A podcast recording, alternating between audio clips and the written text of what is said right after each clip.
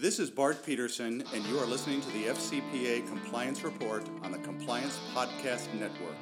This is Greg Gilchrist, and you are listening to the FCPA Compliance Report on the Compliance Podcast Network. This is Dan DeMarco, and you are listening to the FCPA Compliance Report on the Compliance Podcast Network. In this episode of the FCPA Report, I visit with Don Stern. Don is a managing director at Affiliated Monitors, and he's a former U.S. attorney for the state of Massachusetts. We talk about the role of the U.S. attorney in the Department of Justice, how the U.S. attorneys across the country relate back to Main Justice, and how cases are handled uh, in a variety of situations. It's a fascinating exploration of the U.S. Attorney's Office. Hello, everyone. This is Tom Fox back for another episode, and I have back with me Don Stern, Managing Director at Affiliated Monitors. Uh, Don was the U.S. Attorney for Massachusetts at one point in his career, so I asked him if he might come on and explain the uh, the structure of U.S. attorneys across the country, how they relate to uh, Main Justice in Washington, and, and generally explain to the layman what it means to be a U.S. attorney. So, Don, first of all, uh, thank you for taking the time to visit with me, and welcome back. Thank you very much, Tom. Good to be here. Don, can you describe for us the structure literally across the country of the Department of Justice? Sure. Uh, the Department of Justice obviously is uh, the main office is, is, centered in Washington, and actually within the department it's referred to as quote main justice uh, because uh, although some of the functions are located in Washington, there are 93 U.S. attorneys scattered all across the country who uh, have significant authority and discretion to bring both civil and criminal cases in their respective jurisdictions. So it's a it's a mixture. It's it's in some ways, Tom, a unique uh, animal in in federal governmental uh, organizations because while things are, as we'll talk about in a minute, while things are to some extent centralized, they're also decentralized in a way that really doesn't happen very often in the federal government.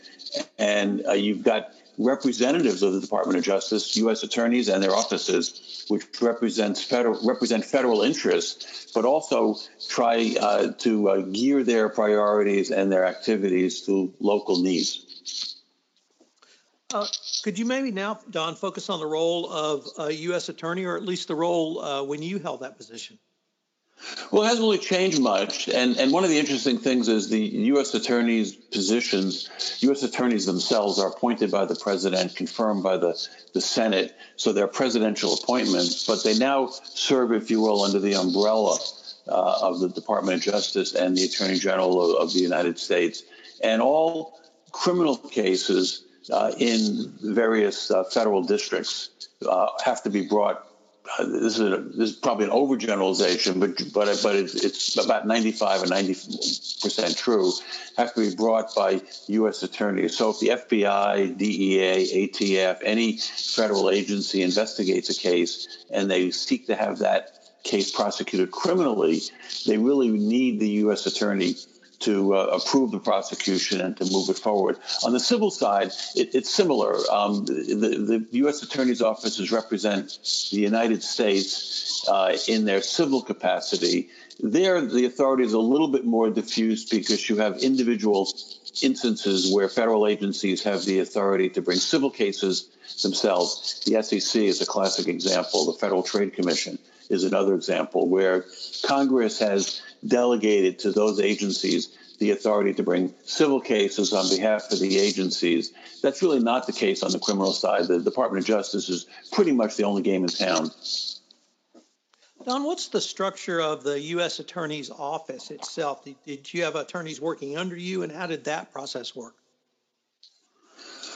Well, there, there are, uh, yes, you have attorney. And when I was there, we had a little bit over 100. I had a little bit over 100 uh, U.S. assistant U.S. attorneys working uh, under under my general supervision.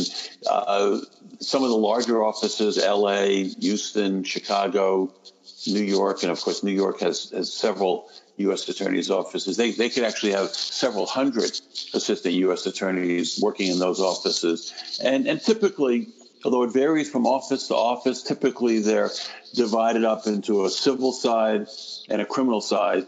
And then, on the criminal side, they are often broken into particular areas. For example, when, when I was U.S. Attorney, we had a drug unit, we had an organized crime unit, we had people who focused specifically on healthcare fraud. Uh, we had a public corruption unit. So you, you tend to you, you, break the office into various uh, specialized groups with some overlap between the groups. Don, if I could now turn to policy, and, and certainly in the uh, anti-corruption world, we've had policy pronouncements uh, by uh, either uh, uh, Deputy Attorney General Sally Yates had one, Brian Benczkowski uh, had one. But could you describe the how policy is set, and then how is it carried out in the 93 U.S. attorneys' offices across the country? Well, there, there, are really two different types of policies, Tom. The first is are policies which govern how cases are to be brought, what the standards are, uh, what what the threshold for uh, bringing a case, uh, how immunity is to be granted or not granted in a particular case, and those are usually reflected in what's called the U.S. Attorney's Manual. Uh, and the so-called litigating divisions of the Department of Justice also look to the U.S. Attorney's Manual uh, and those policies are really set by the Attorney General with a lot of input over the years from what's called the um, uh, Attorney General's Advisory Committee, which is a representative body that that that with rotating membership that meets usually once a month and uh, discusses policy that might be uh, applicable to the U.S. Attorney's offices. I actually was chairman of that group for a couple of years when I was when I was U.S. Attorney, and the Attorney General typically look to that to, to, what's called the AGAC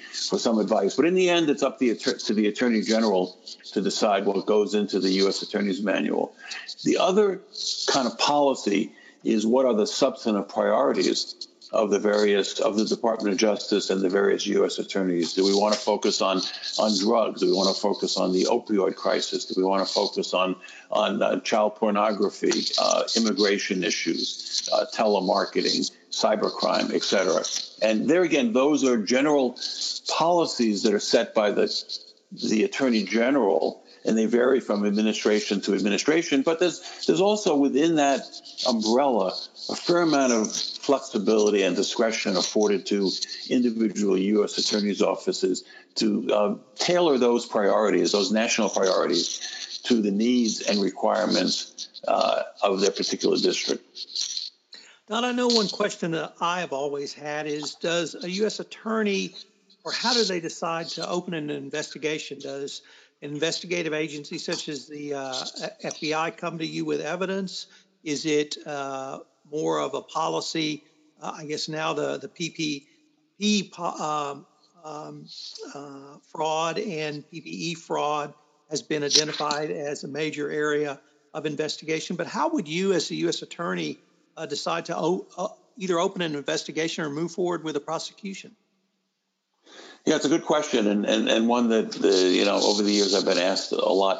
It, the short answer is it varies, and there's no one size fits all. So just to put it into context, Tom, the traditional model of prosecution, even federal prosecution or across the country, was the investigative agency does the investigation by itself, interviews witnesses, et cetera, bundles up all the evidence, and presents it to the U.S. Attorney's Office for the U.S. Attorney's decision about whether to go forward or not. And that that model still applies in what I would call sort of simple cases. You know, somebody goes into a, a, a bank, a federally insured bank, with a with a note and robs the bank. Uh, and the, the FBI is waiting outside. They arrest the person. That case is, is, is pretty cut and dried, and that case would might be presented to the U.S. Attorney's Office for federal prosecution. But that model, over the years, for good reason, has changed. And what you see now, particularly in, in sophisticated cases and in complex cases, is basically a marriage between the investigative agencies and the resources and judgment and skill of the assistant U.S. attorneys involved in the case. So, and, and that's in part um, and, and it's really that partnership which really often builds the best cases. Now, some of that is because the toolkit available to federal agencies, FBI, DEA, you name it, does not include, for example, the authority to use the grand jury. So if you're going to use the grand jury to investigate a case, you, you, need the U.S. Attorney's Office because they are the only lawyers that can make presentations to the grand jury. If you want a wiretap, the FBI doesn't have the authority to go to a judge and get a wiretap. You need the U.S. Attorney's Office to do that, or Main Justice, some lawyer in Main Justice. If you want to, um, uh, uh, you know, grant immunity to a witness, if for let's say you're working up the, the chain of command in an organized crime case. So you might want to grant immunity to some lower level member of organized crime in an effort to kind of reach up the food chain to get at the bosses. Uh, the FBI doesn't have the authority to grant immunity. Only the U.S. Attorney's Office or the Department of Justice does. So uh, that's a long-winded way of saying that the, the best cases, the most complicated cases, are are almost always done um, in partnerships with investigative agencies and the prosecutors working together. Um, Don, if there's a prosecution involving a Main Justice investigation, but it's done in one of the uh, uh, U.S. Attorney's offices, say here in, in Houston, does the uh, are the trial lawyers from Main Justice? Are the trial lawyers from the local U.S. Attorney's office? Uh, is it both, or is it really just a um, individual case by case basis? Well, generally, generally it's both. I think again, it, it, it, it, you know, there are certain subject areas that are really carved out as kind of the mainstays of, of main justice. I'll, the classic example might be, let's say, a, um, an antitrust case, which requires uh, considerable expertise and specialization. Very few U.S. attorneys' offices are going to have the ongoing expertise to really prosecute uh, an antitrust case. Um, and so, main justice will come in and do that. But here again, uh, it's the local U.S. attorney's offices that know the judges, they know the juries, they know the environment, they know you know the, the local custom and practice, and so even there, um, I remember we had a, a, major antitrust case that was being tried during my tenure, and it was being tried largely by uh, lawyers out of the antitrust division in Washington. But I had somebody in my office uh, with some expertise in the area basically serve as local counsel. Uh, so uh, it, it's rare that the U.S. attorney's offices are not involved in each and every case. And often, let's say in, a, in an FCPA case, th- there could well be and likely would be lawyers from the, the fraud section involved but but here again, they would probably work in partnership with an assistant, an AUSA, in that respective office, whether it's Houston, Chicago, San Francisco, Boston, you name it. Um, and and that's and usually there are very good relationships between U.S. attorneys' offices and main justice. So those things, if they're done right, will work seamlessly. Uh, Don, what's uh, the uh, structure or situation when you have a, uh, a major prosecution around a task force? And the example uh, I, am familiar with is the Enron task force from the early 2000s here in Houston, but it, could be, you know, 2020, it could be PPE, excuse me, PPP task force. How is that structured? Well, usually that reflects uh, priorities of, of, of, the Attorney General and of the Department of Justice. So often it's in response to a particular problem. Um, so you, you, you know there might be, as you said, an Enron task force because was in response to a particular issue. You, you, may remember, Tom, in the early '90s, I think there were a whole slew of savings and loan failures. Many of them centered, for example, in Texas. A number of them were also centered uh, in New England, and there were, were a couple of what they call bank fraud task force that was set up uh, one in Texas, one in one in New England, that was geared to prosecuting and examining just those cases. We have opioid task force now that are that are that are usually composed of representatives of regional representatives of various U.S. attorneys' offices, and um, th- those work pretty well. Um, you know, the idea is to provide special training and focus to a group of experienced prosecutors who will kind of in a laser beam fashion focus on a particular problem. Uh, and that's what you're seeing with the PPE, which is, you know, government is giving out billions, trillions of dollars. And we know if you follow the money, there's going to be some fraud. And so why not get ahead of it, which the department has done, and set up some task force to uh, examine where the money is going. I'd like to turn now to the structure within the individual U.S. Attorney's Office.